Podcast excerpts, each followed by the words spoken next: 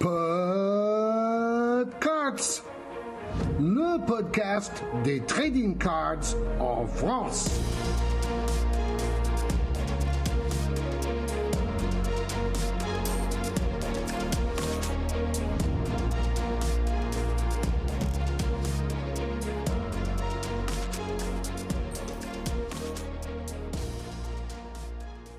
Et c'est parti Épisode 29 euh, avec vos serviteurs habituels, euh, Greg le beau gosse, et puis là il est tout frétillant du goujon parce que la MLB a repris. Euh, Adrien, euh, qui lui-même euh, frétille pas beaucoup en ce moment, il est plutôt en fin de vie. Et euh, Alex, il nous rejoindra pour les news. Comment vas-tu mon Greg? Ça va, mon André Ouais, je reconnaissais pas ta voix. Ouais, t'es pas en canne, comme on dit. Ah bah là, je me suis tapé une petite peste euh, post-salon des seniors. euh, de toute beauté. Je suis resté trois jours au lit et là il y a les restes et les restes c'est pour vous public euh, vous- du c'est- ils podcast. t'ont filé un truc, hein, les vieux. hein. Ah bah je sais pas mais je, je, je vois euh, ce qui se rapproche de la lumière au bout du tunnel. Et faut pas y aller. Hein. N'y allez pas, c'est pas grave. Aïe, aïe, aïe. Bon, j'espère que tu vas être en canne euh, pour l'épisode quand même. Euh, bien sûr, pour l'épisode. euh, après, pour le reste, euh, vous m'oubliez, hein, on fait comme d'habitude. Alors, qu'est-ce qu'on a au programme, mon Greg? Toi qui es beau Eh ben, les news avec euh, Alex, hein, comme tu le disais en intro. Donc, il nous rejoint. Sosie officiel d'Aaron Voilà, Rodgers. exactement, c'est vrai. Et puis, euh, l'interview de Eric Melliton euh, sur l'écologie, le hobby, puisqu'il travaille dans une entreprise euh, nord-américaine. Et il a soumis des idées, et il nous a parlé un petit peu de tout ça avec Alex, donc c'était vraiment euh, très intéressant. Et c'était aussi une demande sur euh, Twitter, des tweetos. Et puis euh, un maître magouille, c'est ça mon Adri Maître Magouille, bien sûr. Obligatoire. Bien sûr. Maître Magouille qui a un nouveau business plan, comme d'hab. Exactement. Et on finira le podcast pas par un jeu concours, parce qu'on fera des concours à Lille et euh, que c'est mieux de faire des concours sur voilà, place. exactement. Et euh, c'est. Euh, du coup, on fera un- une petite pub. Enfin, on va discuter de ce qui va se passer à Lille, voilà, tranquillement pour finir le podcast à la cool. Donc, bah, on va lancer le podcast, préparer la peau de bête, allumer la cheminée, mettez du vin dans les verres et mettez-vous en slip et profitez de cet épisode. Let's go Play ball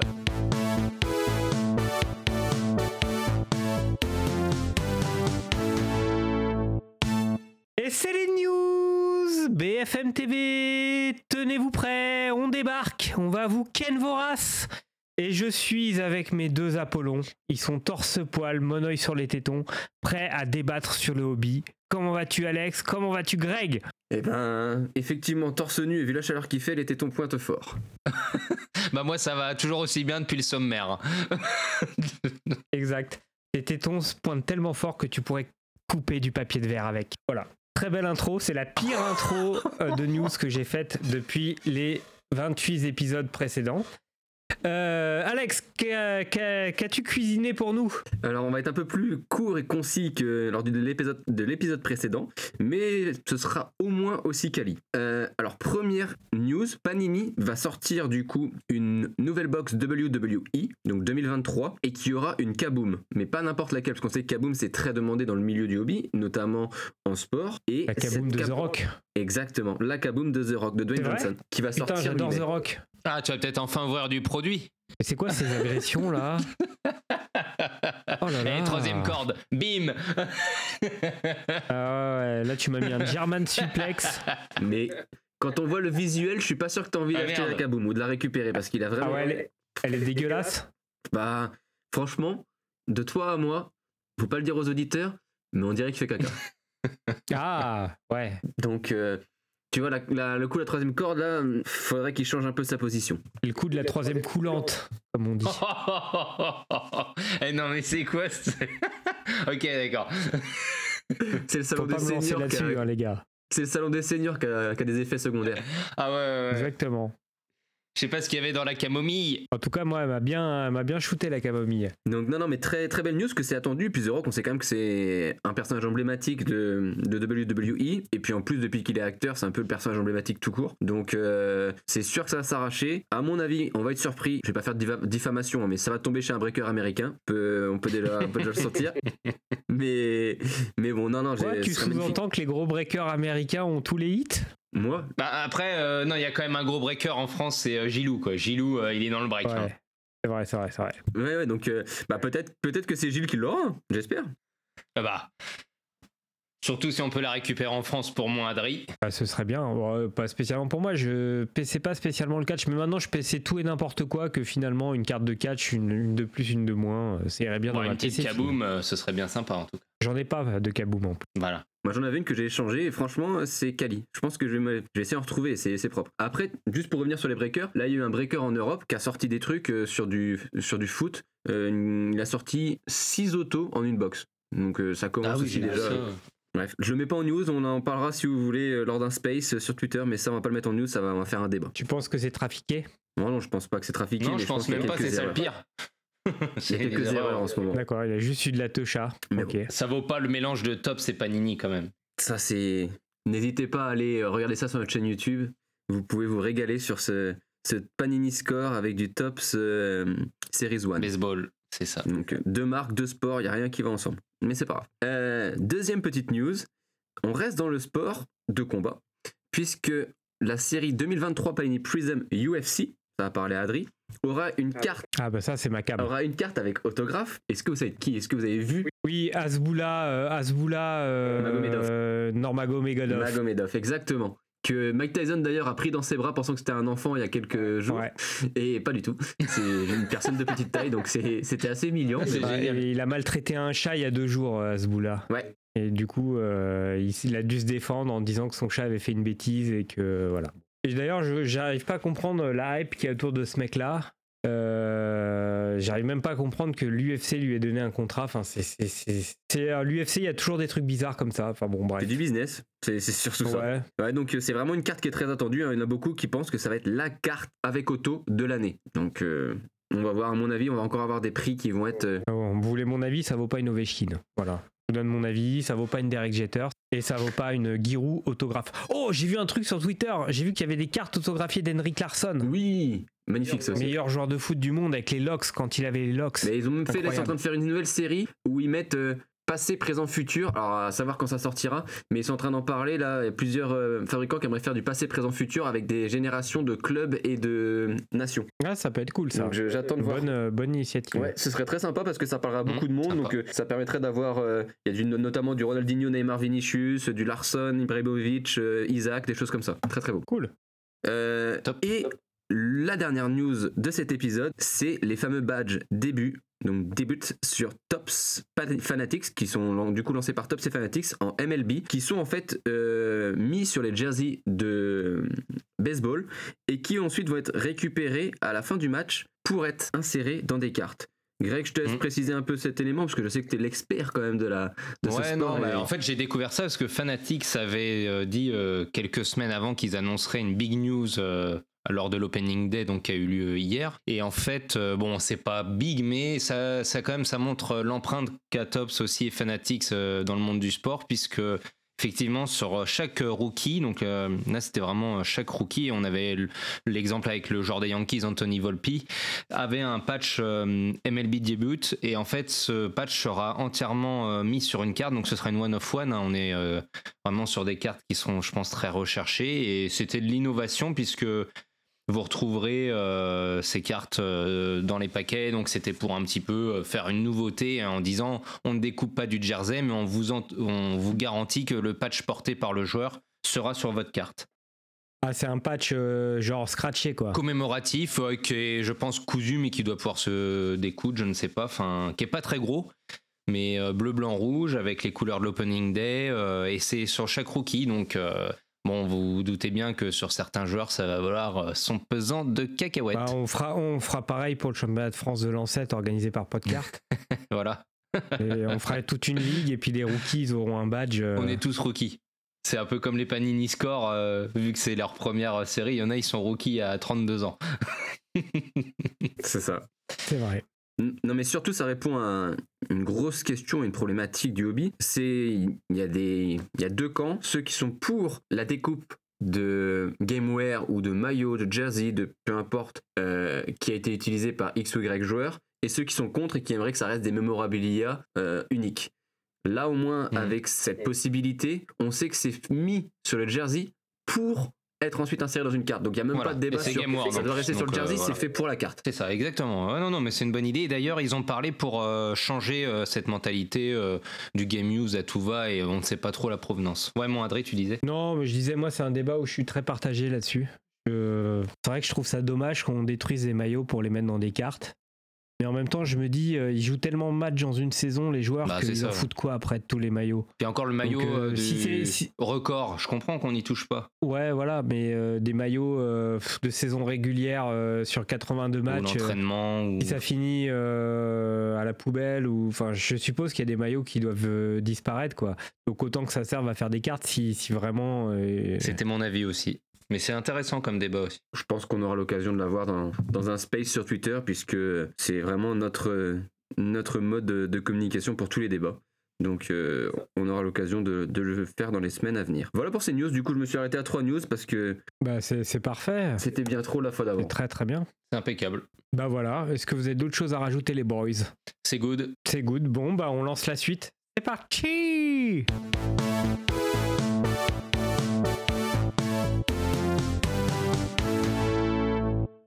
Voilà les amis, donc il est temps de retrouver Eric. Donc vous nous aviez demandé de faire un podcast, enfin une interview euh, sur l'écologie, sur euh, comment le hobby pourrait changer et, à travers ça. Et c'est notre amie Suzanne aux États-Unis qui est une collection de collectionneuse et qui a travaillé chez Tops et qui m'a donné euh, le contact d'Eric. euh, et Alex va être là pour la traduction et poser aussi des questions. Salut Alex. Salut. Salut à tous et à toutes. Et donc euh, on accueille Eric. Euh, hi Eric.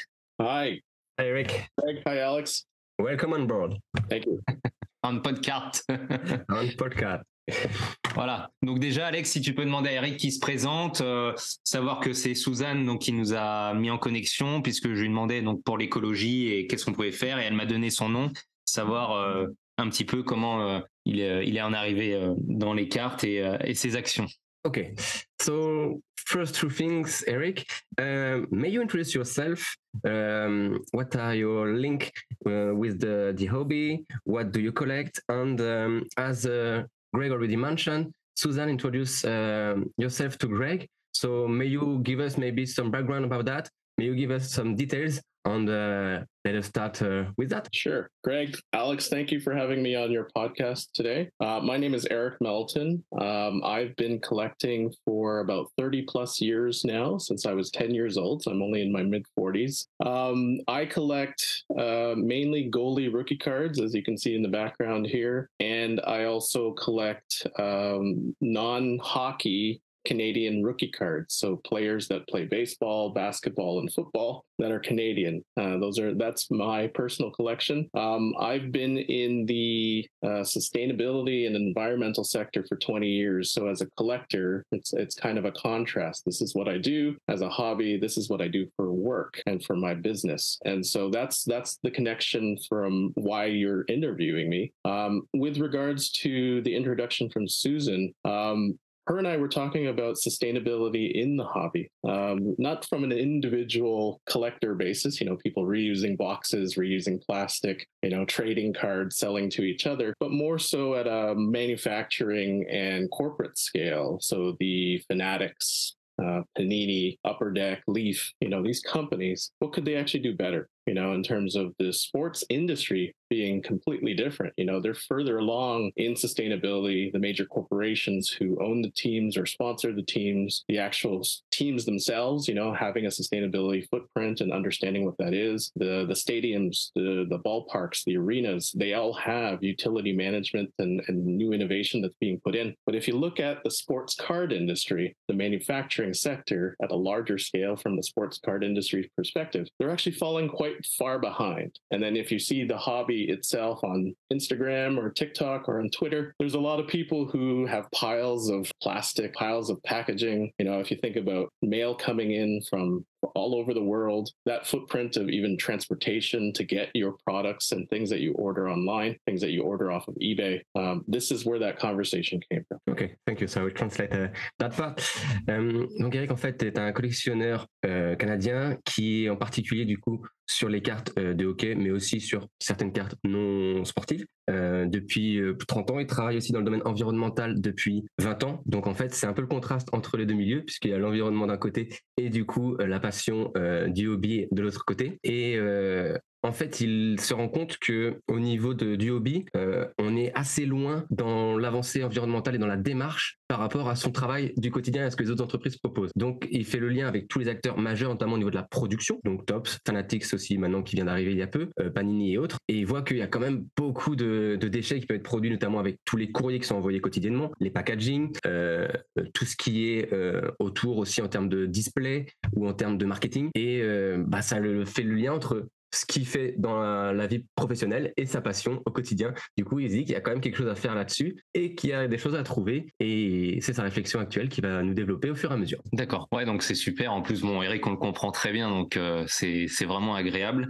Et donc, on a trouvé vraiment la bonne personne, Suzanne, à, viser juste. Est-ce que lui, déjà, il a hum, vu une évolution, peut-être même négative, lui qui collectionne depuis 32 ans, moi 20 ans, toi Alex, c'est pareil. Est-ce qu'il a vu une, une évolution qui pouvait être négative? Est-ce qu'il a fait des propositions aux marques Et j'ai vu récemment que Tops euh, travaillait sur des packs biodégradables. Mais est-ce que pour lui, c'est faisable, puisqu'on sait qu'ils avaient fait aussi ces packs un peu euh, alu pour éviter qu'on puisse voir à l'intérieur euh, et protéger les cartes? Voilà la petite réflexion. Okay, so do you think it's getting better or worse? Uh, what do you think the um, is trying to do in order to improve? We've seen that Tops is trying to change uh, its packaging. Uh, we've seen that they have used aluminium packaging in order to protect what's inside.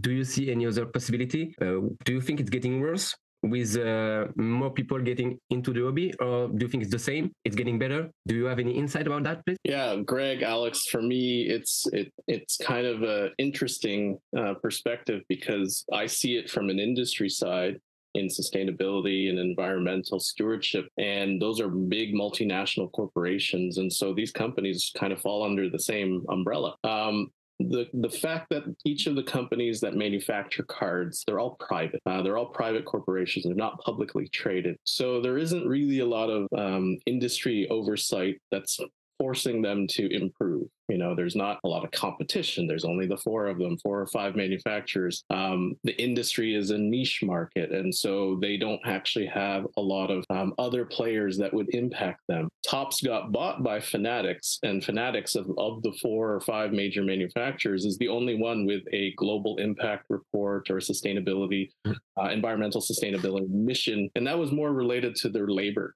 you know the, the sustainability side for them is more related to their labor practices because of how they manufacture t-shirts and, and apparel rather than the cards you know? And so transitioning from the types of manufacturing materials the types of packaging materials um, the biggest challenge i see is that there isn't any demand you know? The, the the hobbyists themselves really just open the packs they throw them out. You see a lot of people they don't even keep base cards anymore. Um, they they they burn them or they recycle them they give them away. Um, people are buying boxes really to just look for hits now right? And not really collecting the the full base sets or or what's being made. Um, a lot of the measures now there there's a lot available. So there's a lot of big push at government levels in in north america and probably different european countries to push out different plastic materials you know stop using these plastic materials. Um, that seems to be a universal thing now amongst the manufacturing sector. If you look at this industry um, plastic is very prevalent not only just in the packaging but in the cards themselves the types of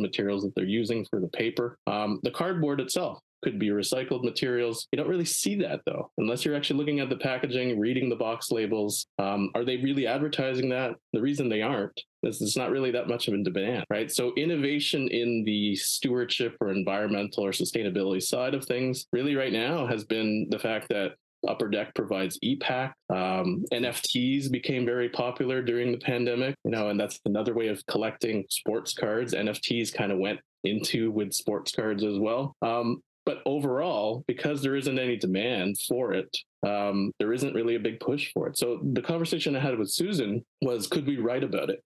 Could we tell people about it in Beckett or in Sports Collectors Digest? When I reached out to them, and nothing against them, they both mentioned to me as their editorial response back as a freelance writer, this isn't a topic that people want to know about. We haven't heard this from people individually. The major players in terms of manufacturing don't really talk about, they don't boast about it because no one actually cares. I, I don't know if that's the lack of a, the better way of describing that. And if you talk to your friends that collect, that's probably a common thing as well, right? It's almost a pastime or a hobby that kind of removes from what actual uh, people care about in terms of the environment or stewardship. Um, I think just for me, it's problematic because it, it's it's a dichotomy of what I do, you know, and so I do this every day from a work side, and then I see it from my own hobby and collection, and it, it's kind of a contrast. Ok, thanks Eric. Euh, donc euh, en fait, premier point que Eric a mentionné, c'est que déjà le hobby est géré en partie production que par des entreprises privées. Donc en fait, toutes les lois, toutes les régulations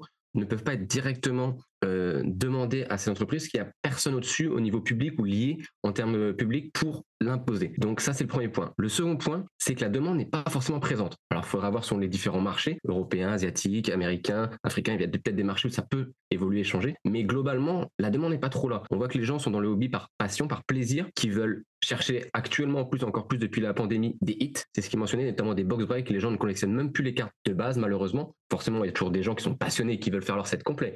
Mais euh, voilà, les cartes de base ne sont, ne sont plus euh, collectionnées autant qu'avant. Elles sont même des fois jetées, brûlées, euh, rarement recyclées. Donc forcément, les producteurs, les fabricants ne vont pas chercher à aller proposer une alternative. Ça, c'est un problème. Donc il y a peut-être quelque chose à réfléchir à, ce niveau-là. Et lui le dit justement dans son quotidien, c'est un problème parce qu'il travaille dessus au quotidien, au boulot. Il voit justement comment il peut aider tous les producteurs, toutes les grandes entreprises, toutes les grandes compagnie. Et puis à côté, dans sa collection, il voit que par contre, il n'y a rien qui est fait. Donc c'est un peu un euh, paradoxe. Un, un paradoxe, c'est un peu un non-sens. Donc il, voilà, ça lui fait deux, deux, facettes dans sa, dans sa vie.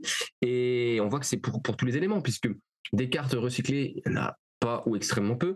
Des displays, pas du tout. Voilà, rien n'est proposé. La demande n'est pas encore là, euh, ou pas là tout court d'ailleurs. Et c'est ce qui, c'est le constat qui a été fait justement avec Suzanne aussi, euh, dont tu as parlé Greg. Et il dit que là, pour le moment, bah, ce qui manque justement, c'est plutôt la demande, parce que c'est pas le hobby qui va forcément venir de lui-même proposer ça, si les gens ne viennent pas en chercher, puisque le hobby a toujours autant de demandes pour l'ouverture, pour les achats, pour les collections. Mais personne, par contre, ne parle de ce souci-là, alors que c'est un souci dont on parle tous les jours pour toutes les autres entreprises, pour tous les autres milieux, pour toutes les autres industries. Donc, il y a un petit manque à, il manque à compenser là sur ces éléments-là. D'accord. Et il a parlé aussi de Fanatics, qui avait eu une firme, c'est ça, euh, vu qu'ils sont une grosse boîte et ils ont une partie écologique, mais euh, voilà, il y a, y a tout à construire puisqu'ils viennent juste de racheter. Mais il y a peut-être une réflexion là-dessus. C'est ça, ils ont un département euh, qui traite ces affaires. Fanatics actuellement, du coup, donc il vient vraiment d'arriver récemment dans le hobby, est la seule entreprise qui proposer quelque chose au niveau environnemental ou au niveau développement à ce niveau-là, puisque leur compagnie, leur entreprise ne fait pas que de la carte. Bien sûr, c'est une entreprise qui est beaucoup plus large et qui propose aussi notamment des vêtements. Et du coup, sur ces parties vêtements, ils ont des départements qui s'orientent là-dessus. Donc, ils peuvent proposer. Maintenant, la question, c'est est-ce qu'ils vont et comment ils vont le faire? C'est la réflexion justement dont Eric euh, parlait en, fin de discussion.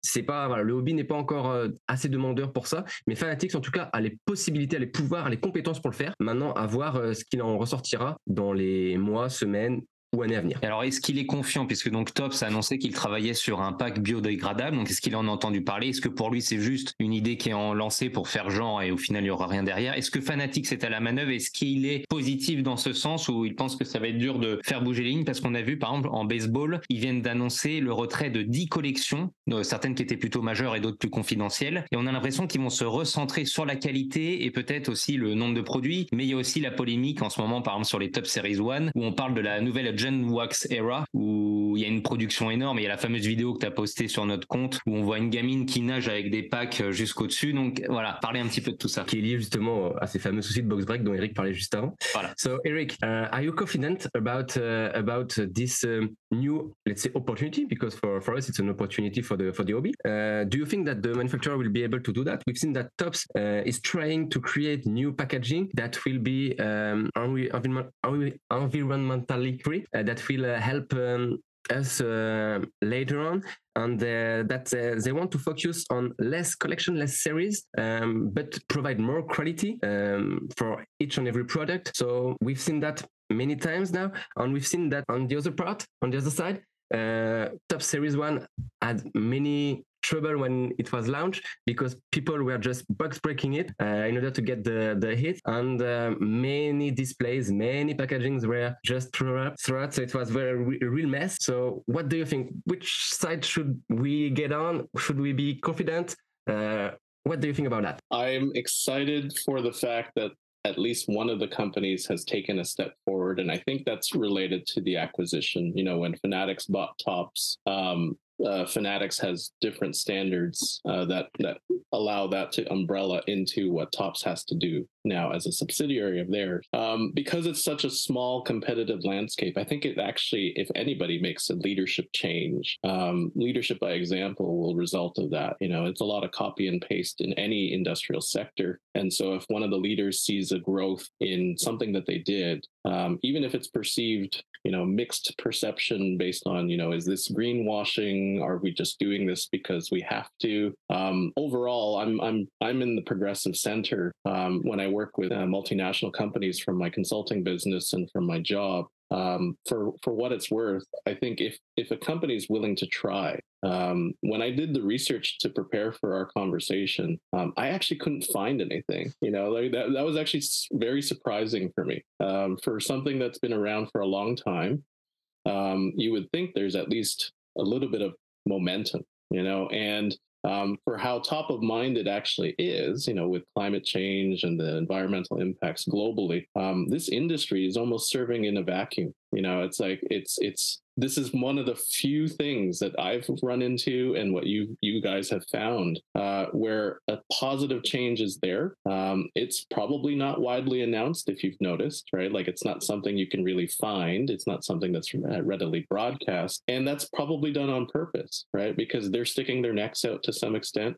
There's only four or five manufacturers. The rest of the manufacturing sector that's um, adjacent to it is all plastic related. You know, it's manufacturing for protection, it's grading companies, it's packaging companies. All of their supply chain is distribution, logistics, packaging. You know, so if they decide to do something, they're being one of the biggest ones, um, that's a positive change. You know, 20 years ago, when the environmental sustainability sector started uh, started to mobilize, the big players that were changing things were companies like Toyota and Walmart and Unilever. You know, and those were the ones that, because of their footprint, because of their supply chain, they could make an influence. So if the four or five big manufacturers in our hobby decide to make a difference and make a change, uh, could that trickle down to their subsidiaries? Could that trickle down to their brands? Uh, could that trickle down to their supply chain, the vendors that provide them? Um, when it's compared to the individual,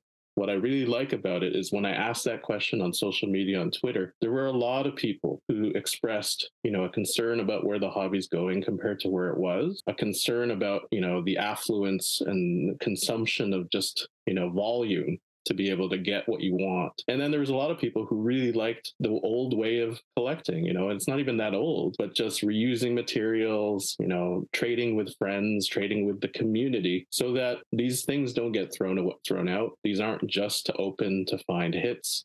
You know, people are still collecting. I think the pandemic heightened this because there was a lot of new collectors, new investors, people getting into the hobby yourselves included in terms of your podcast. And I think the contrast is if you're pointing this out in, in, your market in France, this is something that I've been wanting to talk about for about five to 10 years now in my market in North America. And I haven't really been able to find a lot of proponents until I started asking. And so this is helpful to have that conversation, but also it's helpful to see if the companies are starting to make a change. Thank you, Eric. Um, du coup, par rapport à la question de Tops, Eric um, estime que c'est l'acquisition de Fanatics qui a facilité ça, puisque comme Fanatics a déjà toutes les régulations, tous les éléments en main, comme on l'indiquait plus, plus tôt, eh ben, ils ont déjà avancé là-dessus. Donc potentiellement, c'est ça qui ferait que Tops change un petit peu son fusil d'épaule par rapport à cela, et du coup un peu plus ouvert. Donc ça, c'est intéressant. Euh, maintenant, quand il a fait les, recherches, justement, pour voir si le marché avait des évolutions, des, idées par rapport à ça, constate qu'il n'y a rien, pas grand-chose en tout cas, ou rien, en tout cas dans les faits. Donc il y avait peur des annonces, mais il n'y a pas de faits qui ont été mis en place, sachant que, comme il le dit, il travaille dans l'environnement depuis plus de 20 ans, que ça fait plus de 20 ans aussi que ces soucis environnementaux ont été euh, levés à tous les niveaux, et du coup que c'est un peu tard. Mais par contre, ce qu'il apprécie, c'est qu'il dit que s'il y a un acteur qui se lance euh, là-dessus, vu que le marché est quand même assez réduit, qu'il y a 4-5 producteurs fabricants maximum, bah, potentiellement tout le monde va suivre parce que bah, c'est un avantage concurrentiel et que tout le monde voudra y aller aussi et que ça peut parler aussi à une nouvelle génération ou à des gens qui, qui euh, n'y avaient pas pensé jusqu'ici. Donc ça, ça peut être assez rapide. Il faut juste qu'il y ait la première compagnie qui fasse cet effort, la première entreprise qui aille justement euh, sur, ce, sur cet aspect-là. Et euh, bah, il dit que déjà nous, le podcast, podcast justement, on parle, il trouve que c'est déjà un bon point, que lui, il a cherché justement sur son marché nord-américain et américain globalement ou canadien à avoir ce genre d'échange et qu'il a eu du mal, qu'il a contacté des magazines, des blogs, des médias et qu'il a eu pas de retour parce qu'on lui a dit que ça intéressait pas ou peu les gens. donc il trouve que cet aspect éducationnel est encore manquant et que ça commence à arriver, que ce soit via la France, mais sûrement ailleurs aussi, c'est déjà un bon point. Maintenant, il faut que ces fabricants, justement, qui eux, euh, arrivent à, aller plus loin. Et on, il disait que justement, les premières compagnies qui ont, entreprises qui ont lancé ça, c'était des grandes entreprises qui avaient beaucoup d'émissions de gaz à effet de serre, qui avaient beaucoup de déchets euh, il y a 20 ans, comme Unilever, Walmart et autres. Et c'est ça qui a enclenché ensuite toutes les démarches des autres entreprises euh, dans le milieu euh, environnemental, et ben c'est ce qu'il faut aussi dans le lobby. Il faut qu'il y en ait juste un acteur qui soit suffisamment important pour que tous les autres disent ben oui pourquoi on n'y va pas nous aussi? Et que du coup après ça évolue et que ça puisse avancer aussi. Donc ça va prendre sûrement un peu de temps mais de voir qu'il y a une prise de conscience et que les gens commencent à s'y intéresser et que du coup on puisse avoir cette discussion ensemble ça le motive et ça indique que il y a des gens qui y pensent et qui potentiellement ça va arriver plus vite que, prévu. D'accord. Mais alors est-ce qu'on peut voir aussi par le prisme de du collectionneur, c'est que nous par exemple français on a du mal à avoir du produit, quand on achète quelque chose ça nous coûte beaucoup plus cher donc on va le faire moins souvent donc on va peut-être plus apprécier on a encore la culture peut-être de la régulière, de la carte base, mais le, nouveau collectionneur, il est donc intéressé, comme disait, le high-end euh, aujourd'hui. Pourquoi on fait autant de base? Puisqu'en fait, les gens ne les gardent pas, quasiment tout le monde, hein, euh, même s'il y a toujours des, des, des, particularités. Et aussi une histoire de mentalité, parce qu'on a eu récemment nos amis euh, canadiens, et ce n'est pas du tout leur jeter la pierre, mais très vite, quand on discute dans la culture, il y a le mot investissement. Tu vois, ce mot, tout de suite, ce rapport à euh, je fais un investissement. Or, nous, par exemple, en France, il y en a qui vont spéculer, mais globalement, on n'a pas la même euh, façon de procéder. Et lui, il y a 20-30 ans, j'imagine que sur la carte de hockey, c'était la même chose. Est-ce qu'il n'y a pas aussi, donc les compagnies, il y a la facilité, mais est-ce que le collectionneur ayant totalement changé un petit peu de profil, c'est pas un problème et une histoire de, culture aussi, puisque il y a ce, côté financier. Et donc, pourquoi faire des bases encore, tu vois, euh, le rapport? Bah Justement, j'ai complété en plus l'action parce que moi, j'avais un petit aspect euh, en tête par rapport à ça. Est-ce qu'il n'y a pas justement un petit problème qui est lié à ça, qui est éducation, éducatif? Oui. Est-ce qu'il n'y a pas aussi un manque d'éducation et que peut-être que moi, justement, c'est la question que je vais lui poser aussi, euh, les jeunes générations qui ont une éducation différente des collectionneurs un peu plus âgés, ah notamment sur le marché plus proche, voilà. Exactement, plus proche de l'environnement. Oui, carrément. On est peut-être nous dans le l'entre-deux, comme tu dis, mais les nouveaux sont beaucoup plus sujets. Mais le problème, le prix des paquets, tu vois ce que je veux dire, c'est que ils sont moins à portée. Et est-ce que aussi d'ailleurs le Fanatics va faire populariser et faire des prix moins chers pour aller chercher ces gens Ça peut être ouais. Je, vais, je pense qu'il y a trois quatre questions dans une là. Si jamais ça venait à couper, parce que tu sais avec Zoom, au pire je renvoie un lien. Si on n'a pas tout, qui s'inquiète pas, je renverrai un lien. Oui, ok, pas de souci. Ok, Rick. So we have uh, two, three, four questions in one. Um, so first of all, we've seen that the the current series are quite big. We have a lot of base cards. Even if you already mentioned that people are looking for the hit. So why do the manufacturers keep doing all of these base cards if they know that the hobby uh, is looking for these hits? So first part, then shouldn't they reduce their series, reduce the number of products in order to offer just the best ones, maybe more quality, as Tops already mentioned? And uh, isn't there a, an issue with um, the education? Maybe the I'm hoping that the new collectors are into um, the sustainability more than the older ones because they are uh, more educated with that. And we've seen another last part, especially in the US market, a bit less in Europe, but we can see it. We've seen a lot the word investor around the hobby. So it's linked to the hit part, the box, the box break on looking for the hits, but shouldn't it be just fun, just collection, and not so much investment. Investment, you you can invest, okay, right? But mm-hmm. we think that we you can see this world more and more, and it's part of the keyword now of the hobby. And maybe we should more focus on the um, on fun, on collecting, on opening with friends, on just sharing with the others, and that should be enough. Four part question. I love it. Thanks, guys. Um, so I'm gonna ask answer them in each part. So I think with regards to uh, top series one and having a high volume of base cards uh, with hits, I think that's a historical thing. With once once inserts, premium inserts started to enter in the card packaging market, the the actual what you could buy retail or hobby. Um, it's become a lottery to some extent, right? You're you're opening boxes of cards at twenty to fifty dollars a box, whether it be blasters or hobby boxes, could be varying in price. When premium cards, the premium pack cards were three dollars, and everybody was in an uproar in the early '90s. And three dollars was an expensive pack of cards. When you think about now, the high premium products of the thousand to fifteen hundred dollars a pack, eh, you know, in contrast, um, to some extent, Alex, your question, the, the high premium uh, cards, they're only really like one or two cards in those pa- in those boxes or packages. So they actually solve that problem with the high premium investors, the people that buy. But for the general collector, it's the people buying at retail. You know, they're buying at stores, they're buying at uh, uh, places that um, they can afford to get these, these things, or their local hobby shop. And so they're trying to find those hits. And so the eh, the the hobby is is feeding into the affluence right? It's like you need to open these packs in order to eh, to get these cards. You don't care about the base. If you only care about the hits you're not really collecting anymore. You're really just trying to find lottery tickets. And breaks now eh, that's essentially lottery. In, in in us and canada we have regulations against these types of systems. Because they don't call them breaks necessarily they can get away with not having them be sanctioned um, they're actually lotteries, right? And so you're you're running a little gambling ring or a lottery ring to, to to get the best cards from those boxes. More affordable to open a box as a group, right? But not in the way that we are actually intending to collect. A lot of the breakers don't even send the base cards to the people who win them uh, because they don't want them, right? And so we're f- we're feeding into the problem as collectors. With regards to reducing the products, I, I saw that as a very positive thing. Um, I think Tops is acknowledging, you know, there's a lot of products that aren't really selling on the secondary market you know there's not a lot of demand there's not a lot of collectors that are collecting the full sets or master sets of these base products and so reducing their menu is actually going to help them in the long run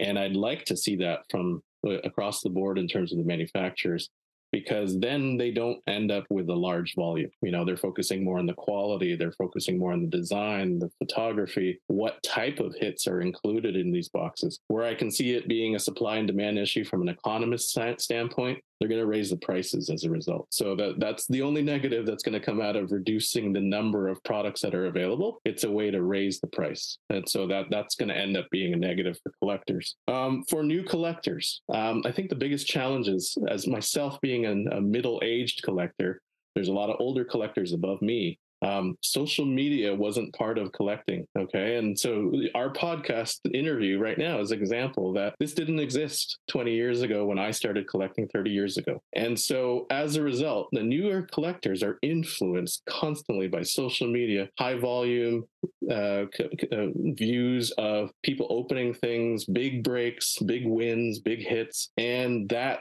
side of it just continues to feed into are we facilitating collectors who just want to collect or are we facilitating people who care about winning winning jackpots and making money? And unfortunately it's kind of a split you know there's there's a nice group of younger collectors that are coming up and just enjoying it. You ask a, a, number of young collectors who are focused on investment they don't even read the backs anymore right? They're looking maybe at the serial code to make sure that it's not a single print or a short print but the rest of it they're not even really caring. And when kids back in the day were looking at collections they were looking at the players. They were collecting the players the teams you know they were reading statistics learning about math you know that's still part of what i like about collecting. Not everybody likes that anymore. And so there, there's kind of a nice split in between of that. Where there's potential from you know making some of those changes um, the the investment side of things uh, cards themselves are an investment for the different teams and the different players that are featured on them right? So the the players associations for each of the teams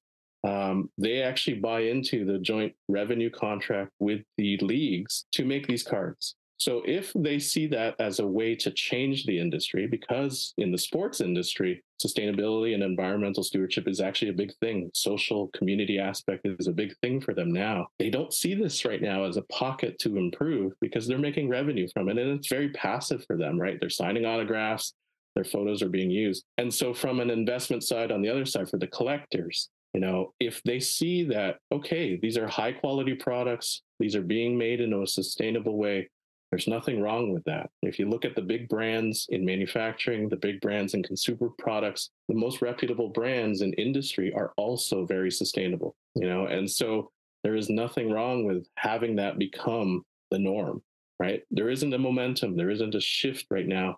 And I think what you're highlighting is starting. And what's really fun about it is that as somebody who's been doing sustainability for 20 years, this is kind of the same place of where things started right? And so that's how far back they are as an industry, as a hobby. I think that's where we are. Is we're about 20 years ago where we could be today. And I think it's not going to take that long to get that that fast. It is going to be the investors from both sides, and it is going to be the people who collect who want that. Um, but the lack of education and awareness is still going to be the biggest factor. Thank you. Euh, alors, on va reprendre du coup cette question euh, multiple.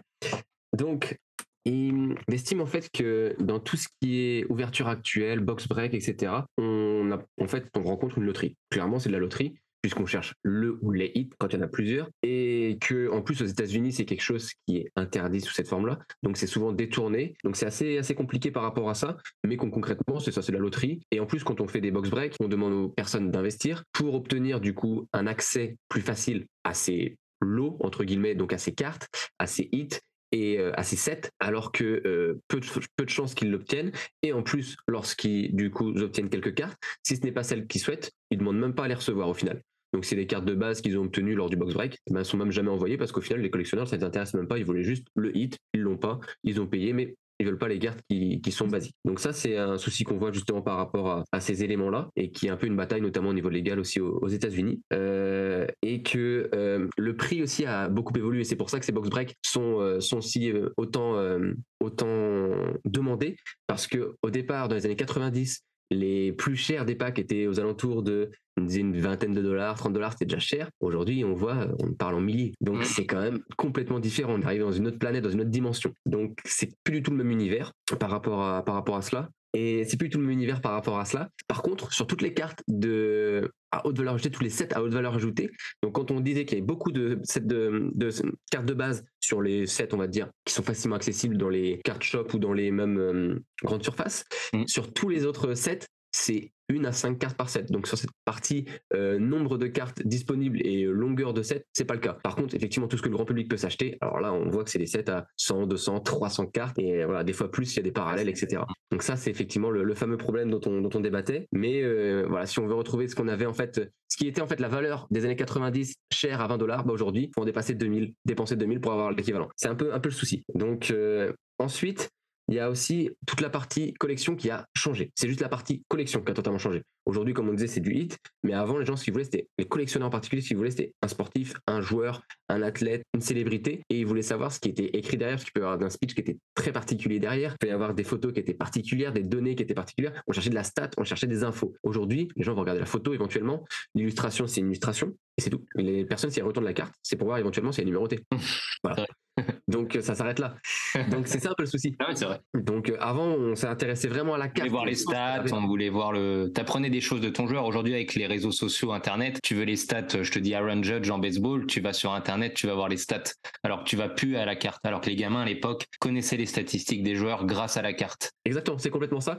C'est qu'en fait, euh, du coup, la, la carte en fait avait une valeur ajoutée par rapport aux connaissances euh, de l'époque. Aujourd'hui, les connaissances sont tellement faciles d'accès que bah, la carte est plutôt une manière de mettre en avant. Donc en fait, la connaissance et ce qui est écrit au dos bah, n'a plus cette valeur ajoutée.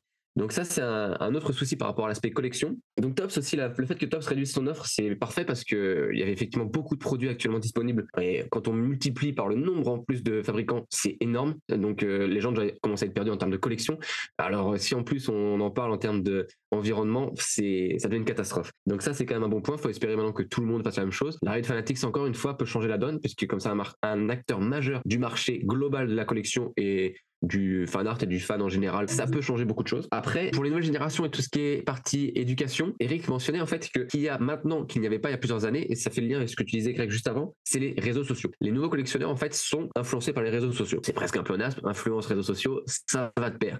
Et du coup, si on leur montre que il faut aller chercher des hits, il y a des box breaks, ils vont aller chercher des hits, il y a des box breaks. C'est assez logique au final puisque ils vont en fait faire un peu un cadre de ce qu'on leur a montré. Pourquoi chercher quelque chose si on leur montre des choses euh, comme cela? Il dit que si justement quelqu'un va dès à présent proposer des démarches environnementales, quelque chose justement à développement, durable dans le, dans bah, ces nouvelles générations devraient dire pourquoi pas Pourquoi on dirait pas nous? C'est quelque chose qui est, qui est bien. Ils n'ont pas justement tous les historiques que les euh, collectionneurs un peu plus âgés ont. Que, ah, ça me change les habitudes. Moi, je, je pensais à ça, je préférais ça. Avant le toucher était différent, etc., etc. Eux, ils sont assez nouveaux. Ils vont se dire, bah, moi, ça me va. Moi, par contre, j'ai ce que je veux c'est parfait.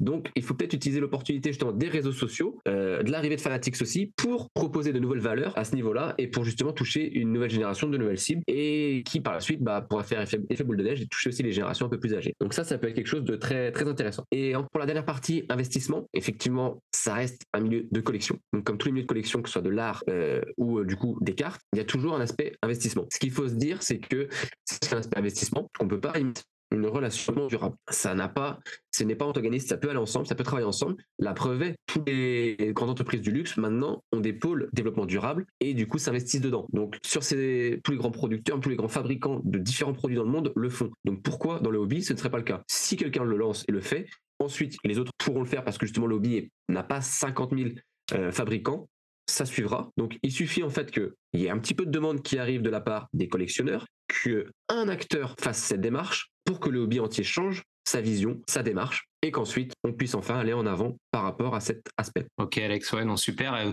donc bon, j'aurais une dernière question, et puis toi Alex, tu peux aussi hein, donner un, dernier ton. Alors, est-ce qu'il y aurait pas aussi des combines, peut-être, je sais pas moi, comme ça a pu se faire aussi, dire, euh, bah, si vous terminez le set, vous aurez une carte spéciale, tu vois, de dire euh, ça vous débloquerait, tu prouverais que tu allais tout le set et tu pourrais débloquer et avoir une carte rare, euh, des idées comme ça. Euh, quelles sont les idées qu'il aurait, Eric, euh, que ce soit pour contrer ce, cette industrie? Puis toi, Alex, tu peux terminer et puis remercier aussi Eric à la fin pour cette interview hyper intéressante. Bien sûr.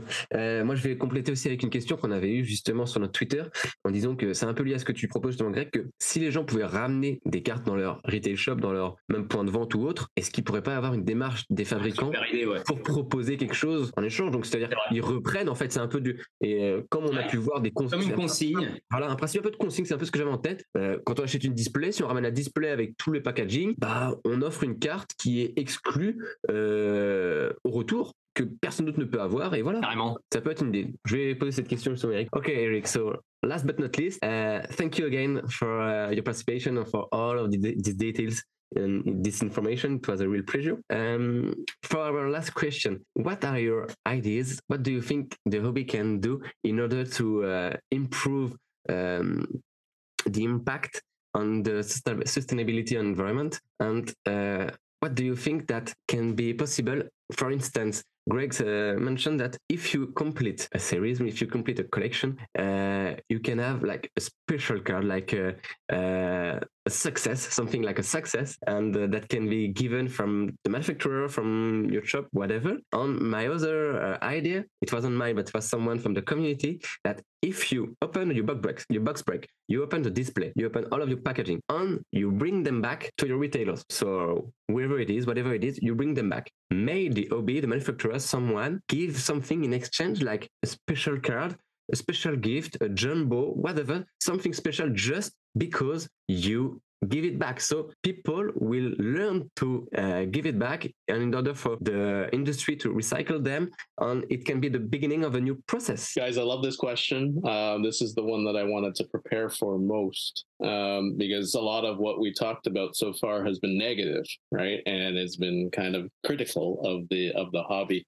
but it's a hobby we all enjoy. And so I want to see it improve based on what people actually want. When we when I got to talk to individual collectors, um, I think what was really fun about that those conversations was that if you were to talk to the executives of these companies who are also collectors, right? That's the reason they're executives at these at, the, at these organizations. That that conversation is all I want to have to be able to spur on this ideation. You know, being able to understand ways to improve at both sides. So you're you're talking about the individual collector perspective we've discussed the manufacturing influence from the other side and having that kind of bridge both ways. In my sector, I work in public private partnerships. So I, I, work at all sides, wanting to get everybody to convene and to collaborate. And this is the way for this to improve here right? The manufacturers have to make better products, better opportunities for these types of exchange programs. Hobbyists, the collectors, want to have to use them. But those those examples that you just mentioned, Alex, uh, Greg, are related to take back programs. You know, companies that are um, relying on a cradle to grave kind of responsibility. They make something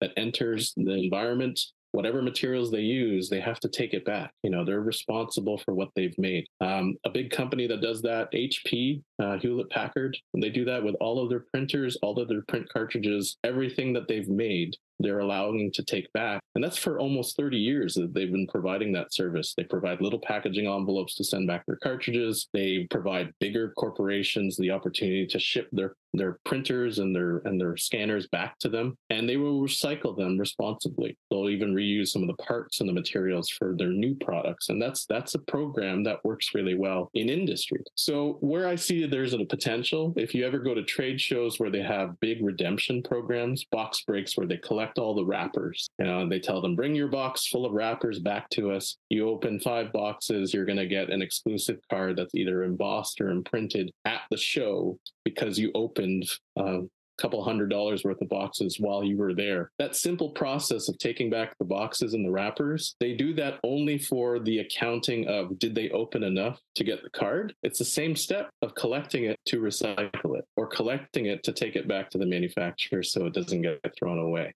right? It's materials that we can reuse again.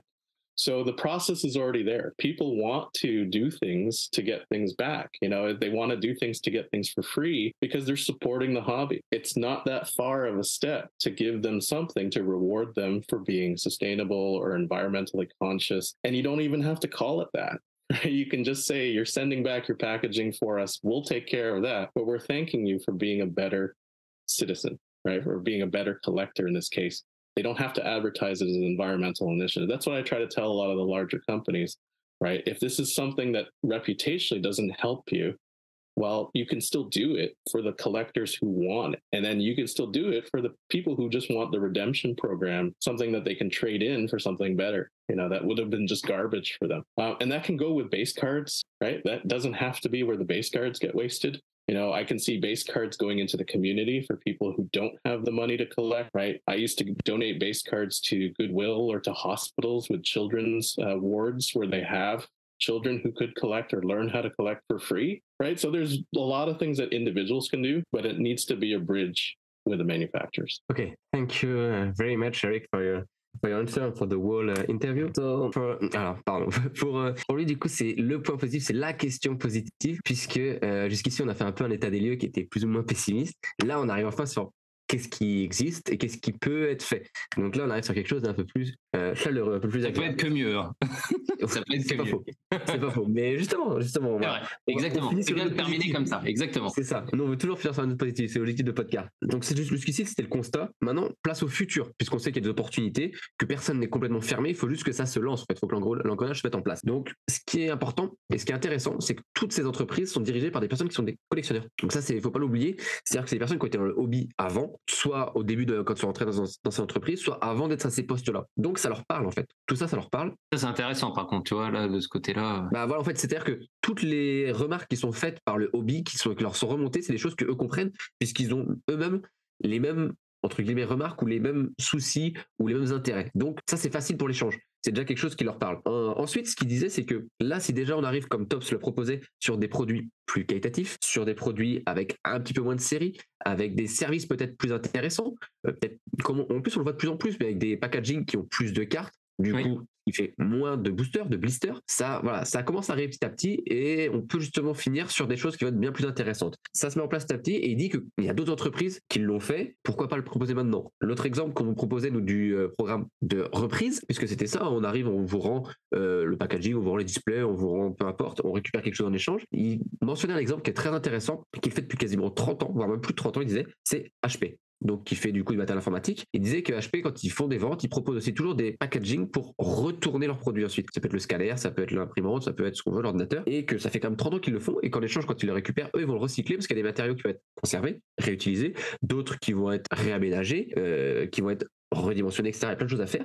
Et du coup, le hobby peut faire la même chose. Avec certaines cartes, on peut en refaire d'autres. Ouais, puis alors là, c'est plus simple parce que des composants d'ordinateur, c'est complexe. Là, vraiment, du carton, du papier, euh, clairement, il y a quelque chose à faire. Bah, voilà, c'est ce qu'il disait, c'est qu'en plus, à partir du papier, c'est facile de refaire un autre support. Voilà. Donc là, clairement, on est dessus. Et sur les emballages, c'est la même chose. Donc, on peut vraiment être dessus à partir du moment en fait, où ça commence une première fois. C'est facile après de le relancer. Et en plus, le coût après d'investissement sera de moins en moins cher, parce une fois qu'on l'a fait, ça roule pour la suite. Donc, c'est quand même quelque chose qui suffit juste de mettre en place une fois. Et ça a été prouvé dans nos industries. Donc, pourquoi pas le hobby? Donc, comme en plus, ces exécutifs, ces personnes importantes de ces entreprises sont à l'écoute parce qu'ils connaissent les soucis du collectionneur, ça peut arriver plus vite que prévu s'il y a les bons exemples et les bons interlocuteurs. Euh, ensuite, euh, il dit que ça existe déjà dans les shows, cette progr- ce programme d'échange. Donc on le voit déjà dans certains shows aux États-Unis où les personnes qui achètent plusieurs box break, qui achètent plusieurs box pardon, euh, qui les ouvrent, s'ils les ramènent pendant les shows, ils vont obtenir une carte, ils vont obtenir un, un service ou quelque chose spécifique. Et ça, ça arrive dans les shows. Et du coup, ça nous donne des idées. Il va peut-être falloir qu'on en parle avec certains acteurs des shows euh, français et européens Carrément. ça pourrait être quelque chose d'intéressant à mettre en place. Et euh, du coup, en fait, c'est juste, on renvoie, et nous, donc je me mets à la place moi du producteur, vous nous renvoyez tout ce que vous n'utilisez pas, même vos cartes de base à la limite, nous on s'en occupe, on va soit les réutiliser, soit les renvoyer, et il dit on n'est pas obligé forcément de recycler, il dit même on peut aussi en faire profiter d'autres personnes qui peuvent pas se le payer dans la communauté.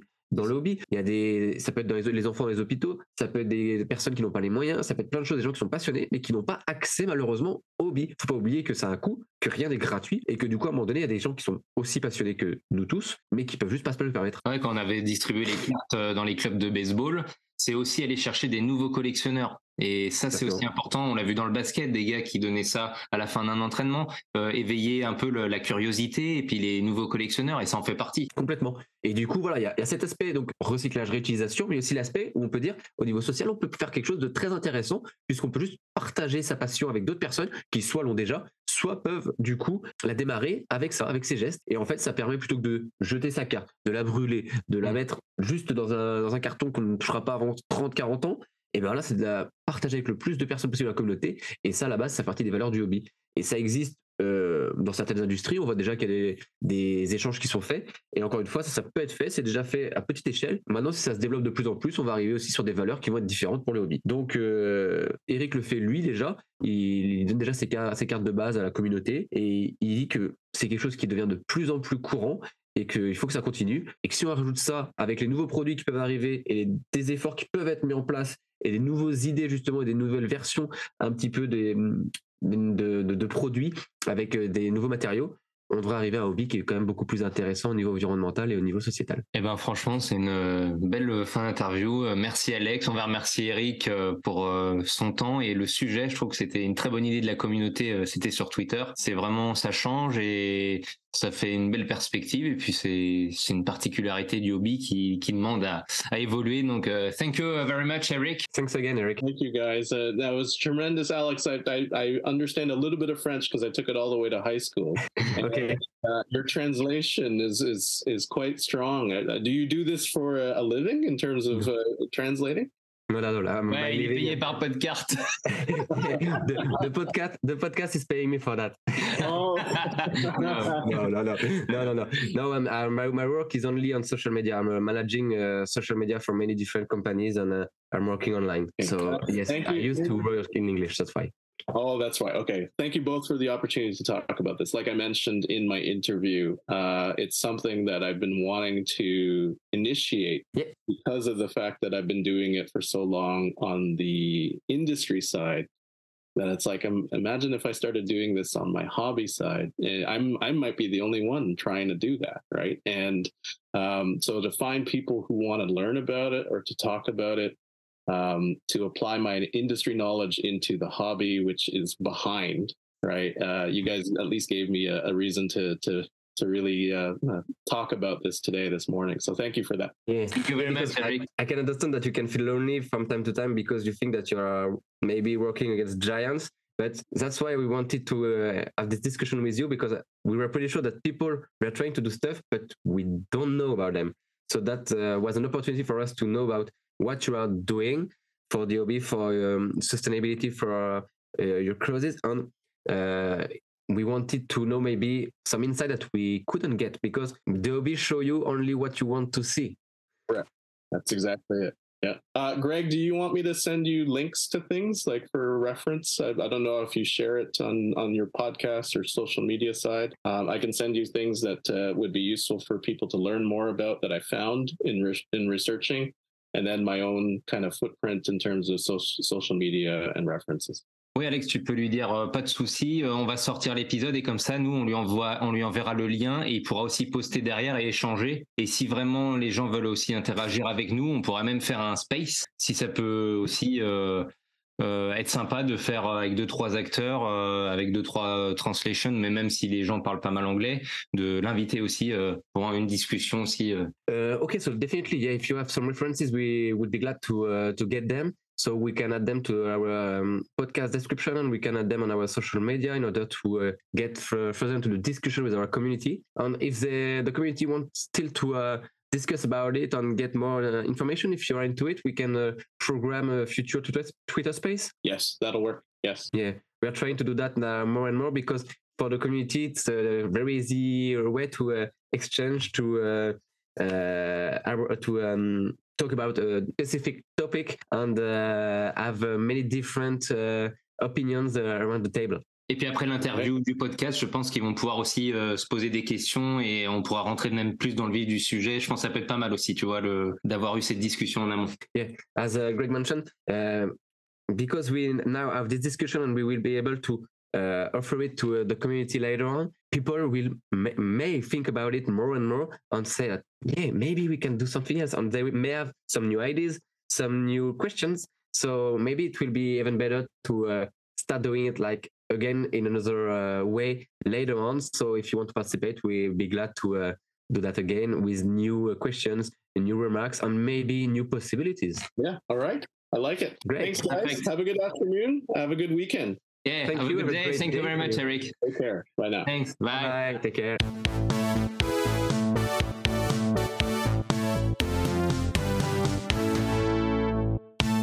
Hello les amis, nous retrouvons le célébrissime et cultissime Maître Magouille. Maître Magouille, m'entendez-vous? Oui, allô Comment Oui, bah dis donc, où êtes-vous là? Il y a un sacré décalage, vous êtes où exactement? Ah, je, suis au, je suis au bureau au-dessus de mes usines de fabrication. Euh, Ah, comme on dit, euh, c'est, la bourre en ce moment. Vous, je vois que vous avez vous volé le bureau de votre femme encore. Ah, vous écoutez nos, nos space, Vous comme on dit. c'est sympa d'emprunter les choses des autres. Comme ça, ça nous coûte rien. Eh oui, Et ça nous rapporte un petit bonheur. J'ai appliqué votre méthode. Euh, je vois, vous êtes à très bonne école. C'est ça, vous déteignez sur moi, je deviens une mauvaise personne. Bah, vous, euh, vous insinuez que je suis une mauvaise personne. Ah, Non, non, non, mais bon, nous fendez nous égarons. Vous, vous fabriquez quoi dans cette usine, Maître Magouille? Bon, alors, j'ai eu un plan incroyable euh, grâce à mon ami Patrick, Patrick Puydebas, euh, l'acteur des Mystères de l'amour et de Hélène et les garçons. Euh, il m'a dit tiens, il y a TF1 qui vend plein de vieilleries des années 90 euh, et des années 80 euh, aux enchères. Gilbert M, donc Gilbert Magouille, tu devrais y aller. Et du coup, je me suis fait plaisir et là, j'ai acheté plein de trucs plein de décors euh, des émissions mythiques de TF1 de l'époque que je vais insérer dans des cartes. Vous allez retrouver le tyrolien, hein, du juste prix. Le tyrolien là, Oui, qui se cassait la oui, gueule oui. quand tu te trompais dans les prix. Vous Ah allez oui, le oh là là là, retrouver. hihou. Des morceaux de la roue de la fortune. La famille Euh, en or aussi, non? Des, oui, exactement. Les buzzers de la Ah, famille en or. euh, Ah, Avec, j'adorais. euh, Avec, avec euh, les panneaux et les lettres qui tournent. Oui, ouais, ouais. Et le premier présentateur, j'adorais, d'ailleurs, qui est décédé, mais t'es un super gars, là, j'adorais. ah, ouais, Exactement. ouais. Vous, allez, vous allez voir les panneaux avec la famille Gros Cul et Petite Toche qui s'affrontent. Euh, vous allez avoir euh, également Euh, bien sûr, j'ai récupéré tous les accessoires du Big Deal. Du club Dorothée Du Ah, du célèbre Big Deal Bien sûr. Ramocho Et il y aura même une carte électronique avec Bill en animé à l'intérieur. Ah, vous avez un sacré concept. Là, là, je suis hypé. Là, là, là, vous m'avez eu. grave, grave. euh, Il y a beaucoup de gens qui. qui. Qui paierait cher pour avoir Bah, tout ça. ça, c'est grâce à mon carnet d'adresse. Euh, J'ai Patrick Est-ce que vous avez eu Vives dans mon carnet d'adresse. Que des stars, que des stars. Est-ce que vous avez eu la douche de pas de pitié dans les croissants? Non, mais j'ai récupéré des cordes d'escalade utilisées dans le générique d'Extrême Limite qui était diffusé sur TF1. Extrême Limite, toujours plus loin, plus haut, plus fort. C'est à moi d'ingérer l'effort. Vous vous souvenez, Et euh, avez-vous euh, Ah oui, oui, vous, avez- vous me là vous me surprenez votre concept, je pense qu'il est vraiment très très bon. Mais où est la magouille dans tout ça? Parce que là tout est, pour l'instant tout est parfait. Ah bah, la magouille, c'est que bon, j'ai pas pu avoir toutes les émissions. Donc forcément, euh, j'ai dû fabriquer des objets que je fais passer pour. Exemple, Hmm. j'ai voulu récupérer euh, le gilet en cuir du, de Lorenzo Lamas dans Le Rebelle. C'était Ah j'adore. C'était intouchable, intouchable, trop cher. Et pareil, j'ai voulu récupérer la tenue à franges de l'Indien qui était avec lui. Cheyenne. Voilà. Bon, ben, intouchable. Bon, ben, pas de souci. On va, on va, Intouchable. on va, on va dans une friperie où, tout, où on achète des fringues au kilo. Voilà, j'ai payé 2 euros, j'ai retrouvé un gilet en cuir. Euh, probablement Oh putain, ça s'entend. sor- sorti d'une soirée cuir moustache et un petit gilet d'Indien. Euh, soirée d'une soirée mexicaine. Voilà, je mets ça dans la carte, je mets une photo de Lorenzo et une photo de l'Indien et hop, c'est du Game World. Et l'Indien il s'appelle Cheyenne. Oui, mais excusez-moi. Pareil, je voulais. est-ce que vous savez d'ailleurs, est-ce que vous avez le, un bout de carrosserie de, de Trivette qui est décédé il y a peu d'ailleurs dans Chuck Norris euh, dans. euh, Euh, Mince. justement, vous parlez de Chuck Norris, je voulais récupérer les boucles de ceinture aussi. J'ai pas pu. D'accord. Donc ça, pareil, j'ai dû en fabriquer. Des belles boucles de ceinture texane. Euh, pareil, les cravates texanes, vous savez, les, les merdes avec les deux filles, Oui. là, les têtes de, de bison. Et ben c'est pareil. Vous l'avez eu chez cravates Buffalo Grill. Buffalo Grill. Exactement, Buffalo mais, Grill, ils ont ça les serveurs. mais et- écoutez, je suis en train de réfléchir pour un partenaire avec Buffalo Grill pour leur faire toute une série de cartes. Et vous aurez aussi des morceaux des totems qui sont à l'entrée des Buffalo Grill dedans. Euh, euh, avant, vous vous souvenez, avant qu'ils refassent la déco, parce que maintenant ils ont fait ça comme un, comme un truc genre euh, steakhouse maintenant, euh, Buffalo euh, Grill. Et puis les trucs à l'ancienne où t'arrivais, tout était rouge, où vous, vous aviez, vous savez, d'accueil. Bah oui, nous avions fait un épisode d'ailleurs. oui, voilà. Vous saviez, vous aviez les lampes vertes avec euh, les trucs rouges à plumes, enfin les espèces de plumeaux rouges. Et je voulais récupérer ces plumeaux rouges pour les mettre dans des cartes aussi. Et c'est infini avec. Buffalo Grill. On peut faire tout ce qu'on veut. Eh ben, Euh, chapeau l'artiste. Bah voilà, écoutez, donc, Maître Magouille, là vous m'avez eu. Je pense que je vais adhérer à votre concept.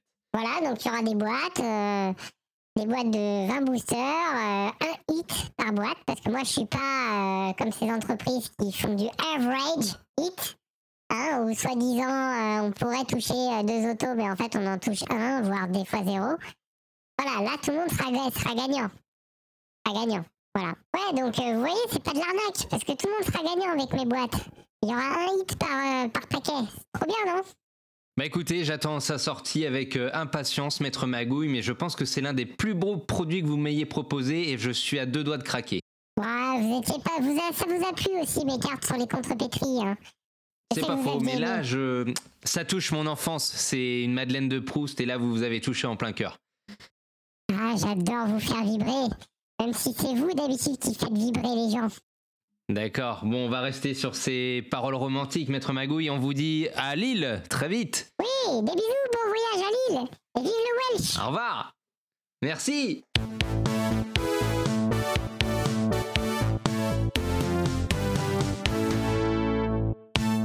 Et c'est parti Ah merde, c'est la fin de l'épisode, donc soyons moins joyeux. C'est parti pour la conclusion de ce magnifique épisode avec euh, Alex le beau gosse, qui d'ailleurs n'a pas suffisamment de sous pour se payer des lunettes, car il n'a qu'une branche sur les deux. c'est un style.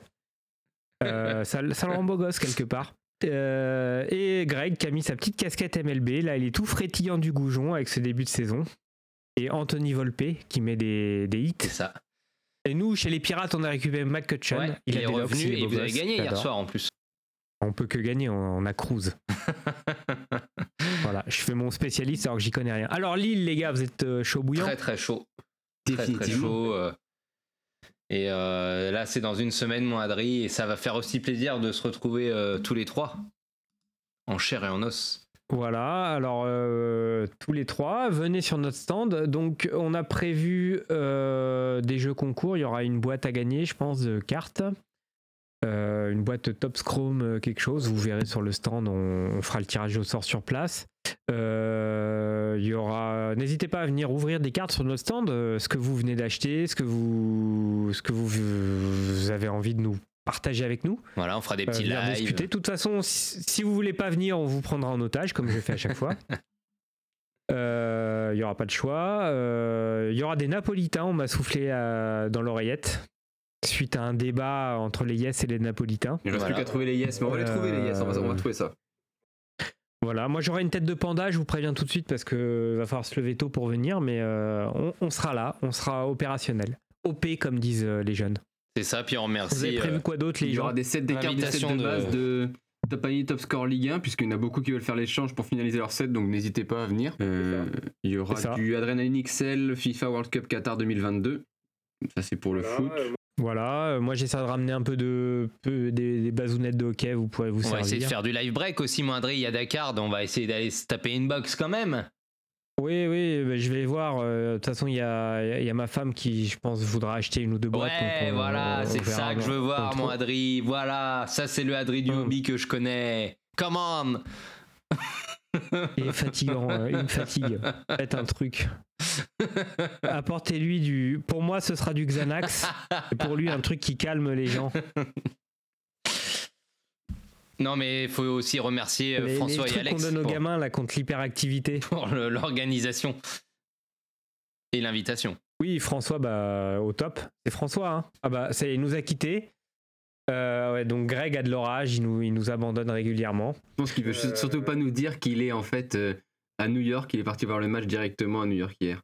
C'est ouais, c'est probablement ça, euh, mon Alex. Bon, on va conclure l'épisode sans Greg pour une fois. Je te laisse conclure, Alex. C'est toi qui as Eh le mot de la ben, fin. Du coup, un épisode plein d'informations pour le coup, puisque l'interview va vous apporter pas mal de choses qui portent vers l'avenir du hobby. Donc, euh, on va finir euh, justement en beauté cet épisode et puis euh, retrouvez-nous à Lille.